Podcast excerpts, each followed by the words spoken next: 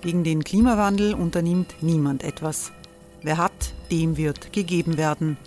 Und Frauen verdienen weniger. War ja immer schon so. Man ärgert sich und macht weiter. Was aber, wenn nicht? Wir haben eine Idee. Die Falter Arena macht die Bühne frei für Menschen und Projekte, die das Land verändern. Mein Name ist Eva Konzett. Ich leite das Politikressort im Falter. Und am Sonntag, den 26. Mai, veranstalten wir im Wiener Stadtsaal die nächste Falter Arena. Mit dabei unter anderem der ehemalige Politiker und Neosänger Matthias Strolz, Theresa Imre von Markter, Sonja Jöchtel von Love Politics oder Kari Ochsner von Ochsner Wärmepumpen. Machen statt jammern. Wir schauen uns an, wie das funktionieren kann. Kommen auch Sie vorbei. Alle Informationen und Tickets finden Sie unter falter.at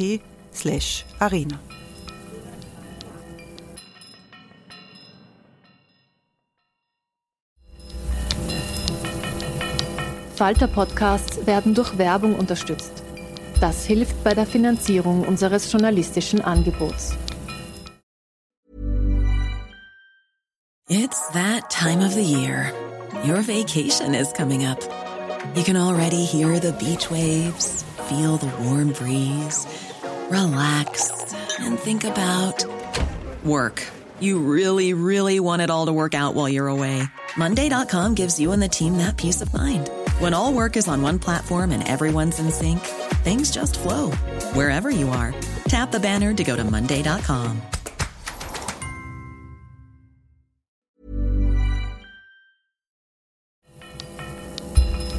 Falter Radio, der Podcast mit Raimund Löw.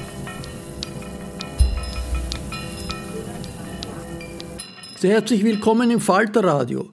Traumatisierung und Radikalisierung ist der Titel dieser Sendung. So nennt das Theater Nestreuhof Hammerkomm in Wien eine Podiumsdiskussion, bei der es um viele aktuelle Fragen geht. Die Auswirkungen der Pandemie auf die psychische Verfassung, um den Umgang mit Opfern von Krieg und Folter in der Flüchtlingspolitik und um das Erbe der Nazizeit und der Shoah in unserer Gesellschaft in Österreich. Traumata sind laut Definition psychische Verletzungen, die auf Erschütterungen zurückzuführen sind, mit denen Einzelne schwer umgehen können, aber von denen auch ganze Gesellschaften betroffen sind. Es sind schwierige Themen, denen sich die Runde widmet. Doron Rabinovic ist Schriftsteller und Historiker, seine Mutter war Überlebende der Shoah. Nina Herrmann ist Therapeutin. Als Traumatherapeutin arbeitet sie mit Überlebenden von Krieg und Folter. Brigitte Loeger-Schuster ist Psychotraumatologin. Der Journalist Rainer Rosenberg führt durch die Diskussion. Zu Beginn berichtet Brigitte Loeger-Schuster über eine Studie der Universität Wien zu den psychosozialen Folgen der Corona-Pandemie. Wir sind von der Universität Wien Teil einer zwölfländrigen europäischen Studie, die nicht finanziert wird. Das machen wir alles sozusagen aus dem, was halt vorhanden ist. Die Ressourcen an der Uni sind knapp. Äh, und wir folgen sozusagen äh, seit Beginn der Pandemie mit unterschiedlichen Fragen immer online um die 15.000 Personen. Die sind im Laufe der Zeit weniger geworden äh, und wollen einerseits wissen, wie geht es den Menschen? Das ist eine ganz simple Frage, die wir da stellen. Äh, mit sehr komplexen Methoden kann man dann auch sehen, dass die Menschen tatsächlich leiden. Also wir haben jetzt, das ist noch nicht ganz fertig, eine Studie, die speziell in Österreich gelaufen ist, äh, wo wir vergleichen den psychischen Zustand von Juni 2020 bis hin zum Dezember 2022. Das hat uns dann speziell interessiert, was passiert denn im Lockdown? Und wir sehen einerseits saisonale Effekte. Im Winter geht es den Menschen immer deutlich schlechter als im Sommer. Also dann, wenn sozusagen die Pandemie wieder ganz besonders intensiv vorhanden ist, dann reagieren die Menschen und da haben wir so um die 20 Prozent sogenannte Anpassungsstörungen. Und die Traumafolgestörungen finden wir vor allem bei jenen Personen, die vorher schon sehr viele Traumata erlebt haben. Also da wird dann was aktiviert, was es den Menschen noch viel schwieriger macht, sich anzupassen. Und was wir da auch sehen, wenn wir jetzt nicht nur nach Fragebögen äh, auswerten, sondern auch so Fragen äh, stellen wie, was ist denn das Schwierigste, was nervt Sie am meisten, gibt es irgendwas, äh, was Sie empfehlen würden, wie Sie tun wollen, dann sehen wir schon in der Juni 2020 Erhebung, dass Menschen alles in Frage stellen und kritisieren. Und da wirklich zum Teil auch mit relativ scharfen Worten äh, deutlich werden, dass, äh, dass die Nachrichten falsch sind, dass das Pandemie-Management falsch läuft, äh, dass man nicht der Panikmache irgendwie aufsetzen darf, weil es ist eh nicht mehr als und so weiter. Und das entwickelt sich von Mal zu Mal zu mehr Heftigkeit, dieser Ausdruck von ja, Aggression. Wie radikalisiert jetzt diese Gruppe ist, das sind nicht viele in unseren äh, Studienteilnehmern. Wie radikalisiert es ist, das kann ich überhaupt nicht sagen. Es ist ja schwer zu definieren, wer diese Gruppe ist, weil wir natürlich keine repräsentative Bevölkerungsstudie gemacht haben, sondern einfach großzahlig angeschrieben haben, mitzumachen, unter anderem alle Theater. Und so sind wir auch hier heute gekommen, weil wir hier auch geschrieben haben, wollen Sie nicht mitmachen. So kam es überhaupt zu dieser Einladung hierher. Ja, also die Belastung ist vorhanden. Es ist zum einen die Angst vor der Infektion, von der Erkrankung. Dann war eine Zeit lang ganz viel Angst davor, dass man finanziell nicht über die Runden kommt. Das hat sich mittlerweile ganz deutlich relativiert. Äh, und das, was man jetzt hat, ist einfach so ein Stück Resignation, Hoffnungslosigkeit, wann wird es jemals zu einem Ende kommen? Und das macht letztendlich sehr, sehr hilflos. Und Hilflosigkeit ist immer ein Stück, wo man dann zornig, ärgerlich, grantig, aggressiv eben wird. Also Angst essen Seele Oder auf. Oder weiter depressiv? Ja, das sieht man alles. Also es gibt eine Menge an äh, psychischen Erkrankungen, die wir jetzt nicht diagnostiziert haben, aber zumindest in einem Überblick sehr gut sehen. Und das ist wirklich ein, mindestens ein Fünftel in der Bevölkerung, die einfach wirklich krankheitswertig psychisch reagiert. Das ist ein großer Prozentsatz.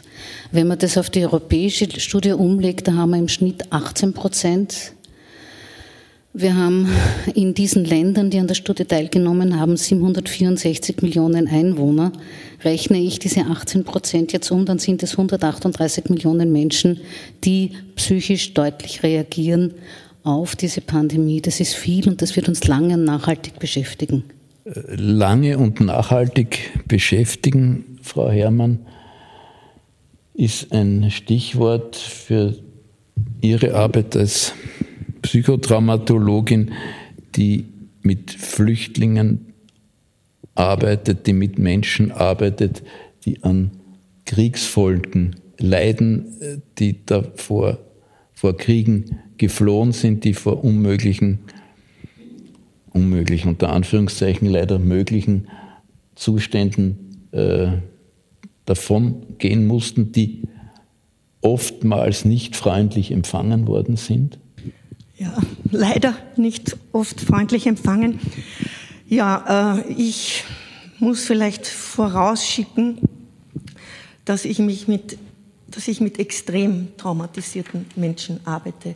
Also Trauma ist für mich nicht immer gleich Trauma. Und ich glaube, es wäre auch ganz wichtig zu definieren, was genau Trauma ist. Also ich arbeite mit wirklich Menschen, die geflohen sind, die gefoltert sind, die verfolgt worden sind und die lang, langfristige Folgen an diesen, durch diese Geschehnisse mit sich tragen. Ich tue mir manchmal ein bisschen schwer mit die, die Pandemie. Oft sagen die Leute, es ist ein kollektives Trauma.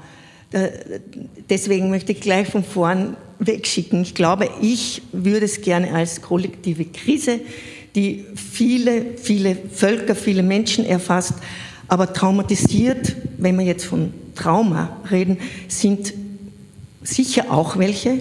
Natürlich, wenn jemand äh, jemanden verloren hat in der Intensivstation, wenn man selber betroffen war, kaum überleben konnte, das sind traumatisierende äh, Ereignisse. Aber generell einmal so, dass man wirklich sagt, wer ist traumatisiert, was ist genau ein Trauma und was ist sehr viel Stress, der kaum bewältigbar ist, Anpassungsleistungen erfordert.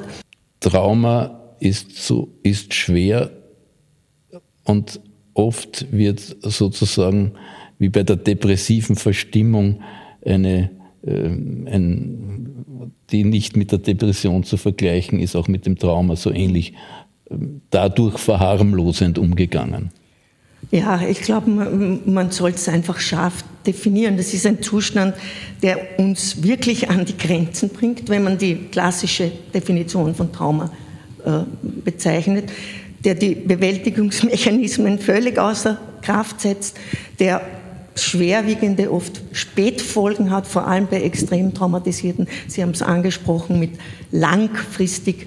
Das sind Menschen, die wenn es um Genozid, um Ausrottung, um Verfolgung geht, Jahre, Jahrzehnte damit zu tun haben und wo es kein, oft einmal keine Heilung gibt. Auch das muss man dazu sagen. Also so, das ist für mich auch die, die Gruppe, mit der ich eben zu tun habe. Das ist sicherlich eine spezielle Gruppe.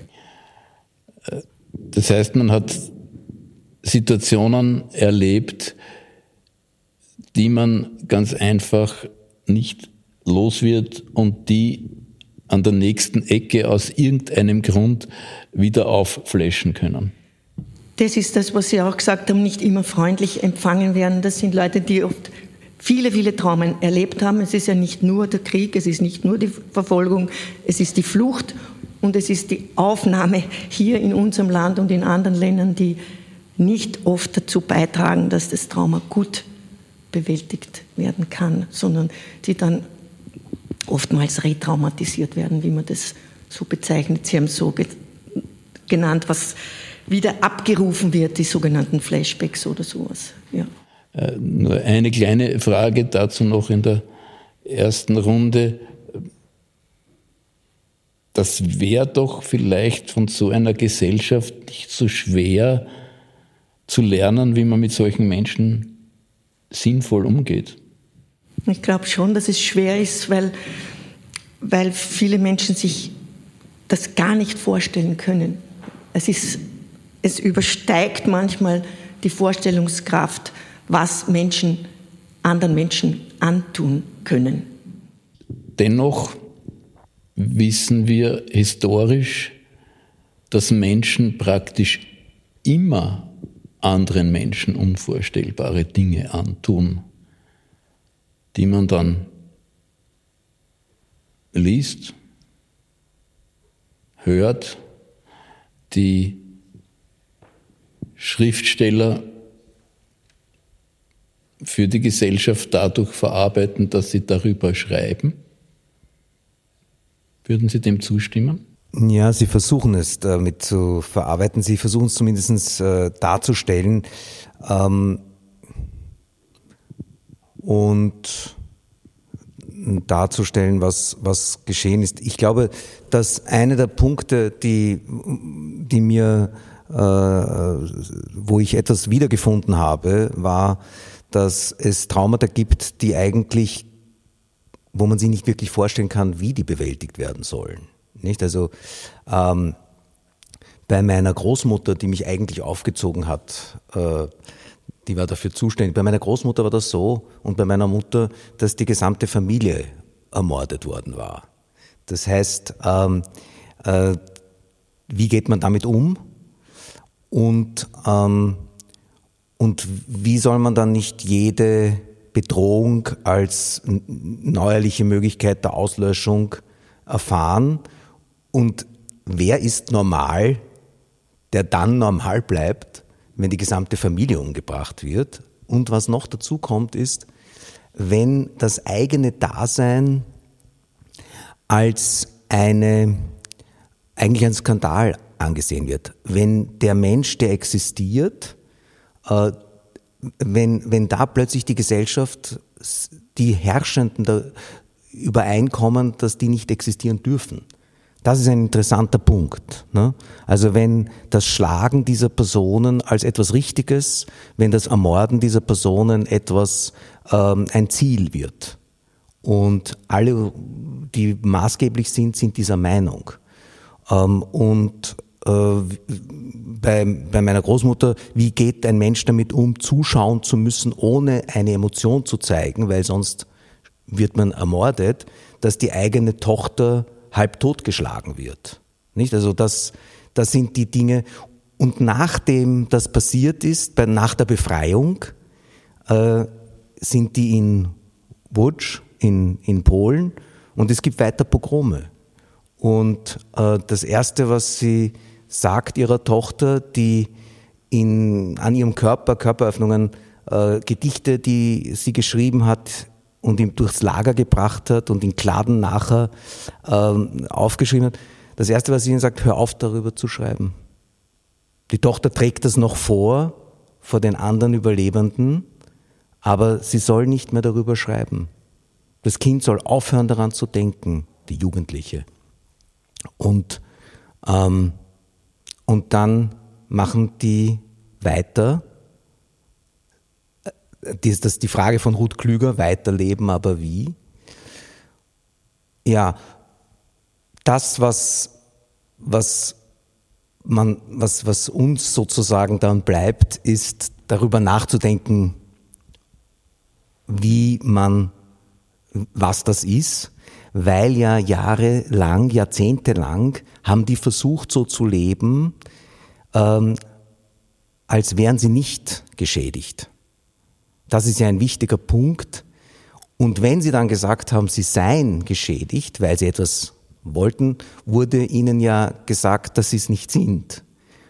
Also es ist eine doppelte Situation, nicht? Das hat ja schon im Lager selbst begonnen. Weil wenn man gesagt hat, ich bin krank, war man ja schon tot. Und danach musste man auch beweisen, dass man gesund ist. Und wenn man dann noch gesagt hat, aber ich bin's nicht, wurde einem nicht geglaubt. Und da sind wir dann bei diesem Punkt, wo das so über Generationen weitergeht. Weil natürlich spüren Kinder, dass da etwas war.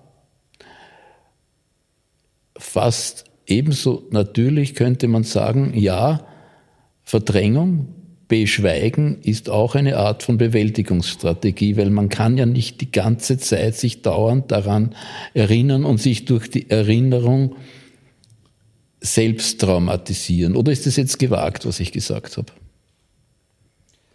Nein, es ist auch nicht möglich, mit den Kindern darüber zu reden, weil man gibt ihnen in der Früh das Butterbrot oder mit Nutella und was soll man dann den Kindern erzählen? Und das, wenn man, wenn, und den, man, man redet, während die Kinder unter Umständen dabei sind, also das Kleinkind dabei ist, weil man ja davon ausgeht, dass die Kinder, das ist ja eine der komischen Dinge, die man als Kind erlebt, dass die Erwachsenen reden untereinander und glauben, man hört nicht zu.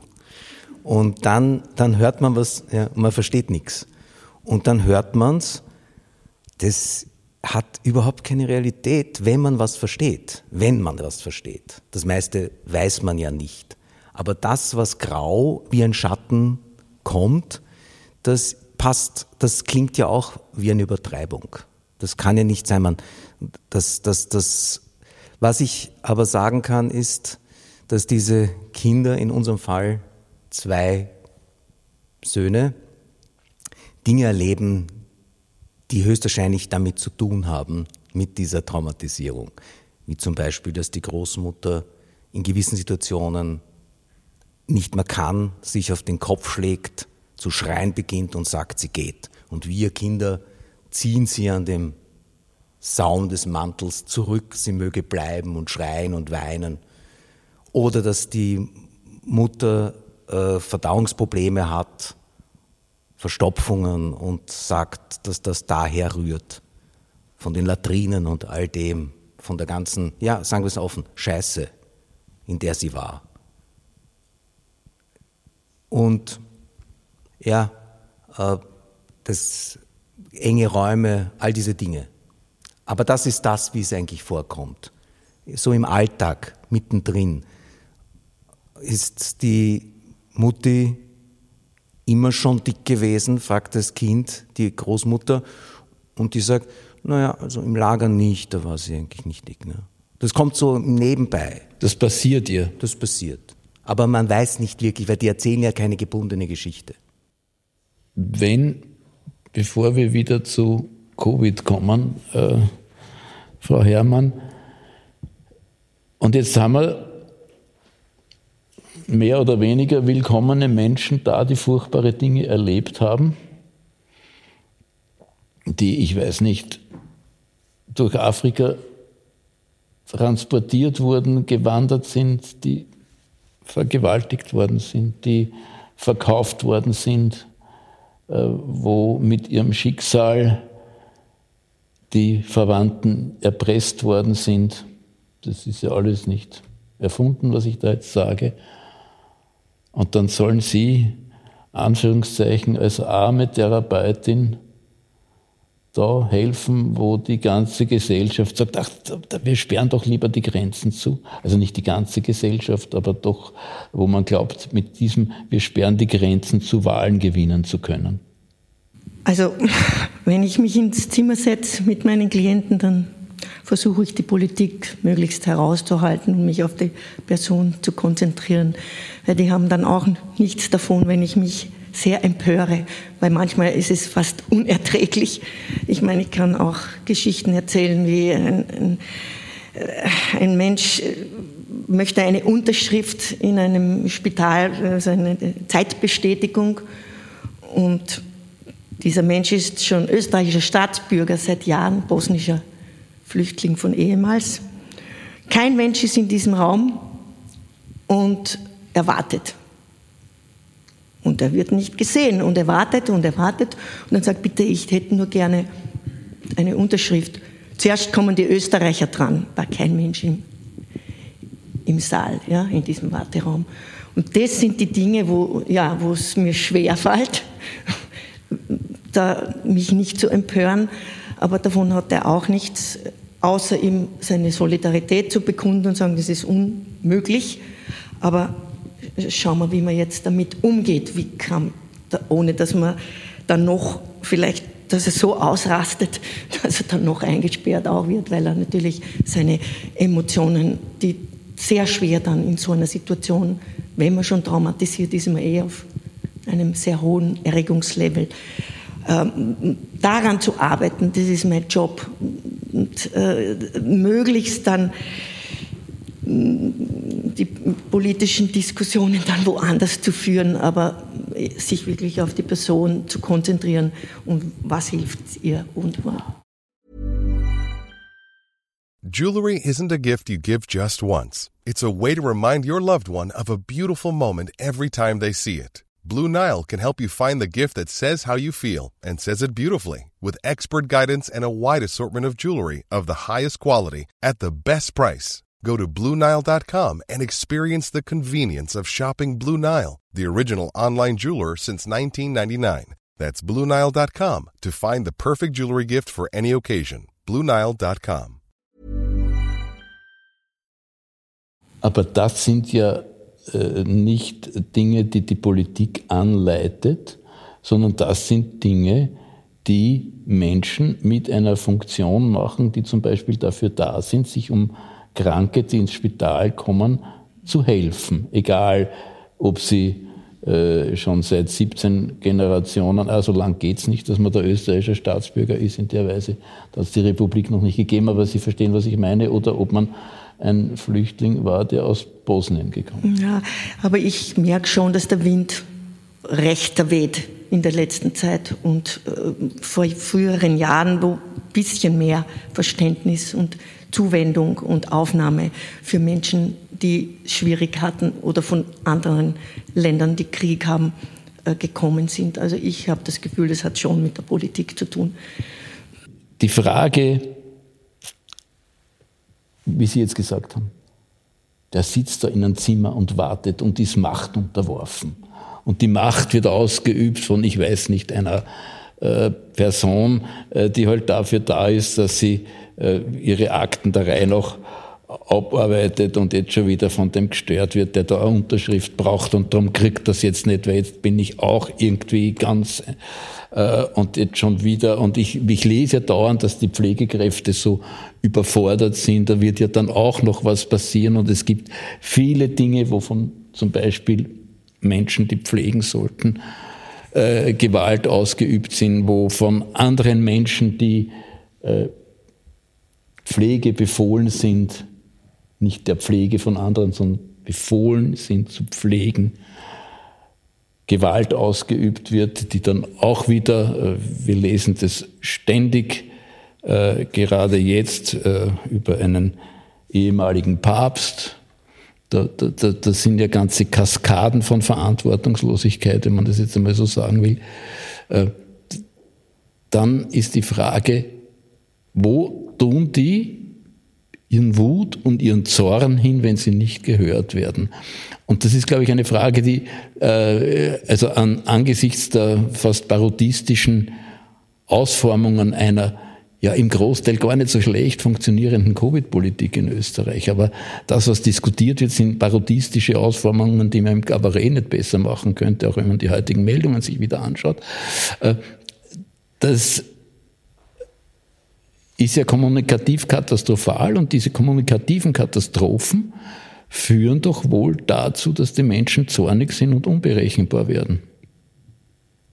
Darf ich Sie da ansprechen? Also, man muss sagen, Gott sei Dank ist es nicht die Mehrheit. Ja? Äh, also so, meine Bezeichnung ist eher, es ist eine Minderheit, die halt laut ist. Ja? Äh, und ich glaube, wir müssen schon ein Stück aufpassen, dass wir uns da nicht allzu sehr äh, in Haftung nehmen lassen. Ne?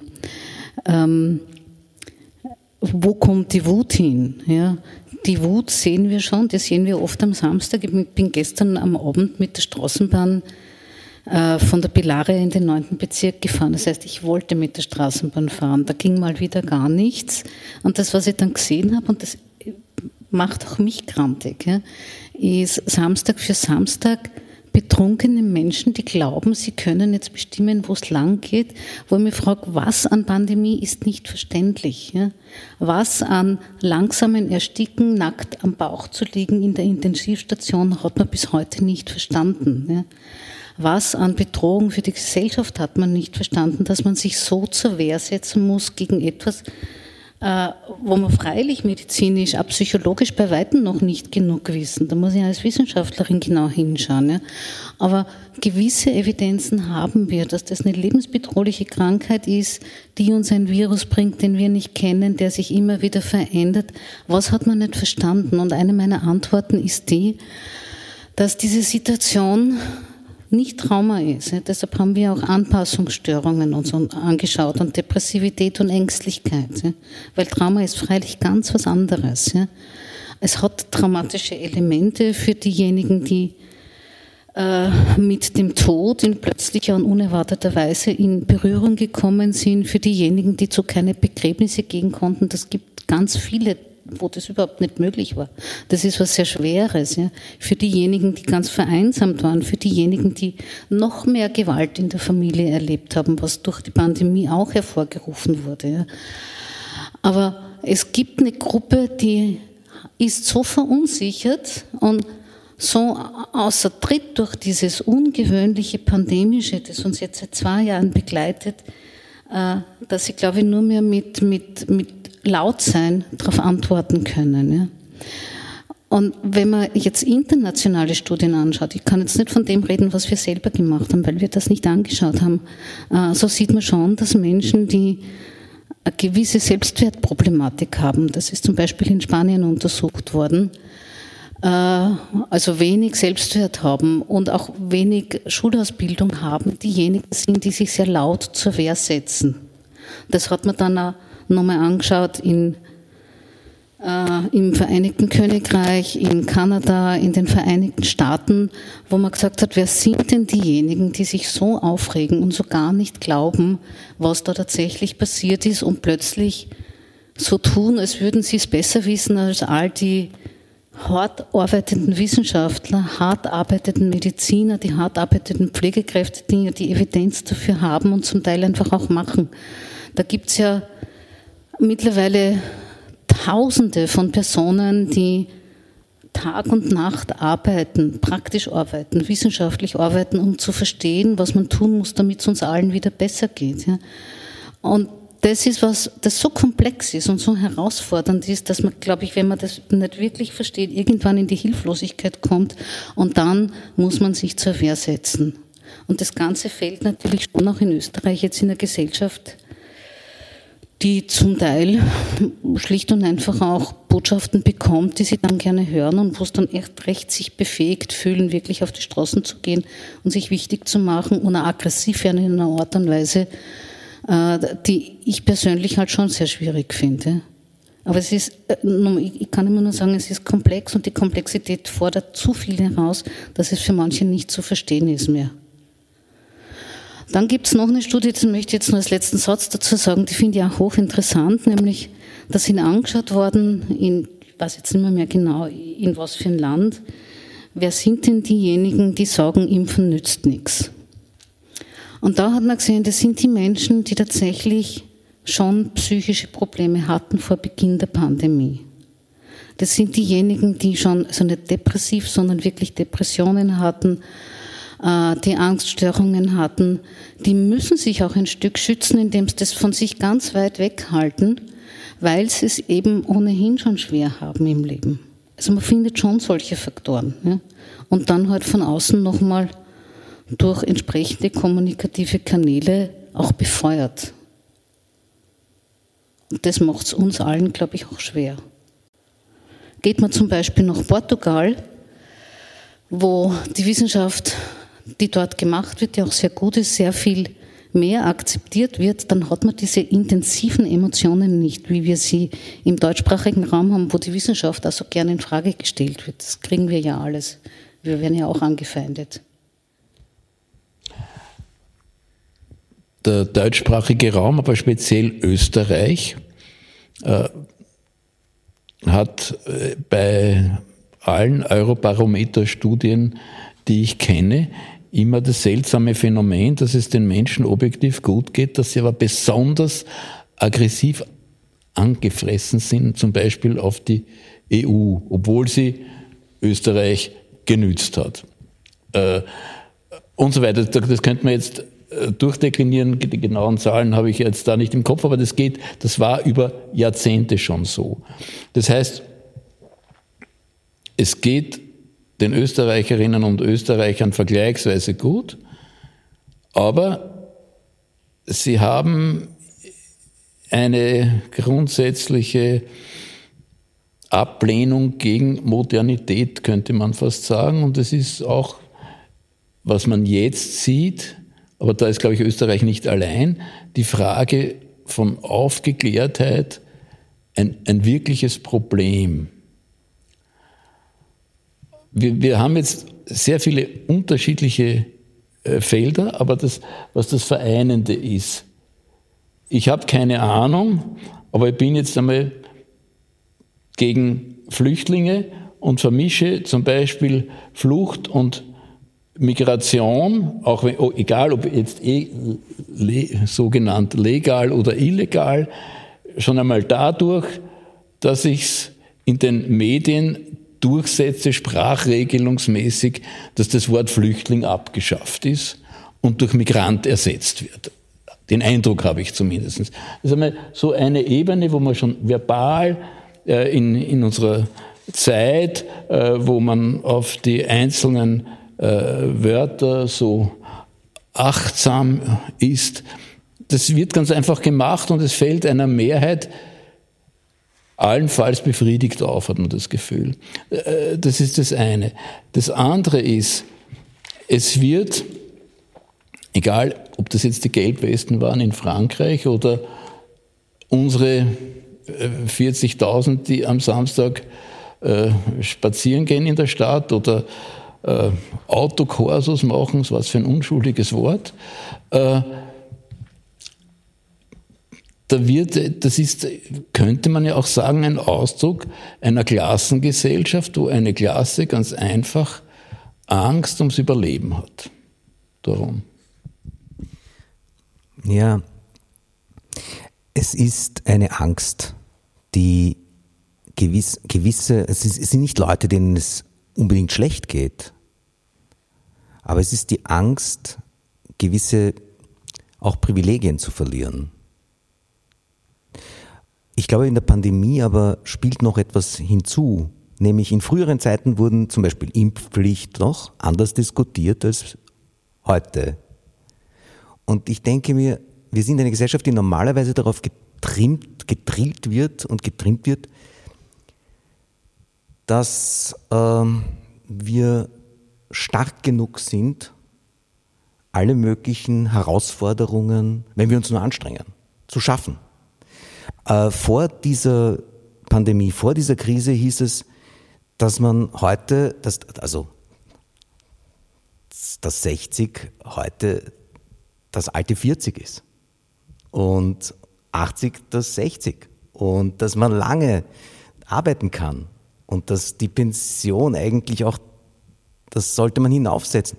Und plötzlich waren diese Leute die Risikogruppe. Und plötzlich hat es geheißen, dass wir aufpassen müssen aufeinander. Und plötzlich war der Schwächste und nicht der Stärkste das Maß aller Dinge. Und das, glaube ich, ist etwas, was mit unserer Gesellschaft sich spießt. Und, ähm, und das ist vielleicht der Konnex, den ich sehe zu der Krise in Bezug auf die Folteropfer und die Kriegsopfer. Und man sagt so gerne Wirtschaftsflüchtlinge zu ihnen dann. Dass man nämlich ähm, die Leute dazu bringt, ja, ich sag's ein bisschen jetzt ganz salopp, die Sau rauszuhängen, äh, aushängen zu lassen und, und, und äh, die Ängste vor dem sozialen Abstieg, die übrigens, die hat man teilweise zu Recht. Weil es geht ja, es ist ja nicht so, dass man ärmer unbedingt wird, aber es geht eindeutig in den letzten Jahren auseinander. Es werden einige immens reich und es kommen Leute zu uns, die können, die waren vor ein paar Jahrzehnten, wenn man die besucht hat, hatten die nicht die Chancen, die sie jetzt haben. Die könnten einen jetzt überholen. Da gibt's dort auch eine Mittelschicht. Also das, das, äh, das, sind, das sind andere Perspektiven auf die Zukunft. Und äh, das sind Ängste, glaube ich, die sozial und politisch wirken. Und das spielt, glaube ich, in dieser Pandemie eine Rolle.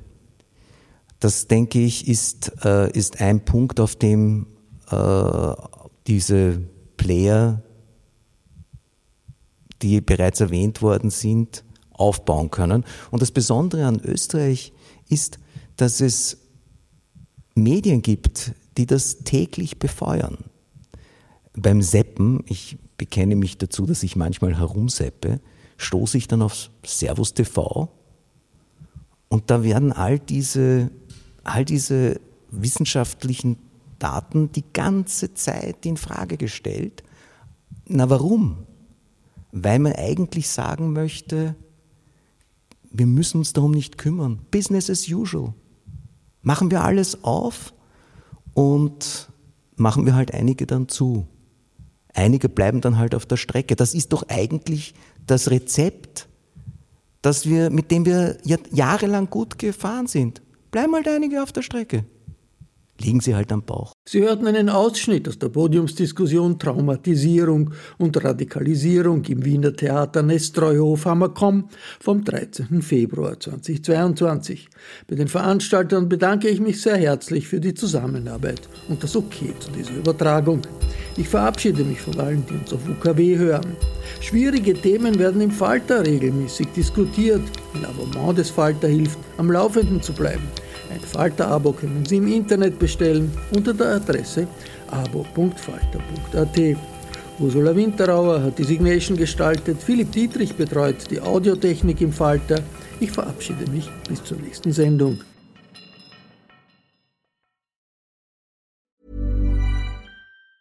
Planning for your next trip? Elevate your travel style with Quince. Quince has all the jet setting essentials you'll want for your next getaway, like European linen premium luggage options, buttery soft Italian leather bags, and so much more. And is all priced at 50 to 80% less than similar brands. Plus, Quince only works with factories that use safe and ethical manufacturing practices. Pack your bags with high-quality essentials you'll be wearing for vacations to come with Quince. Go to quince.com/pack for free shipping and 365-day returns. Imagine the softest sheets you've ever felt. Now imagine them getting even softer over time. That's what you'll feel with Bowl and Branch's organic cotton sheets. In a recent customer survey, 96% replied that Bowl and Branch sheets get softer with every wash. Start getting your best night's sleep in these sheets that get softer and softer for years to come. Try their sheets with a 30-night guarantee. Plus, get 15% off your first order at bowlandbranch.com. Code BUTTERY. Exclusions apply. See site for details.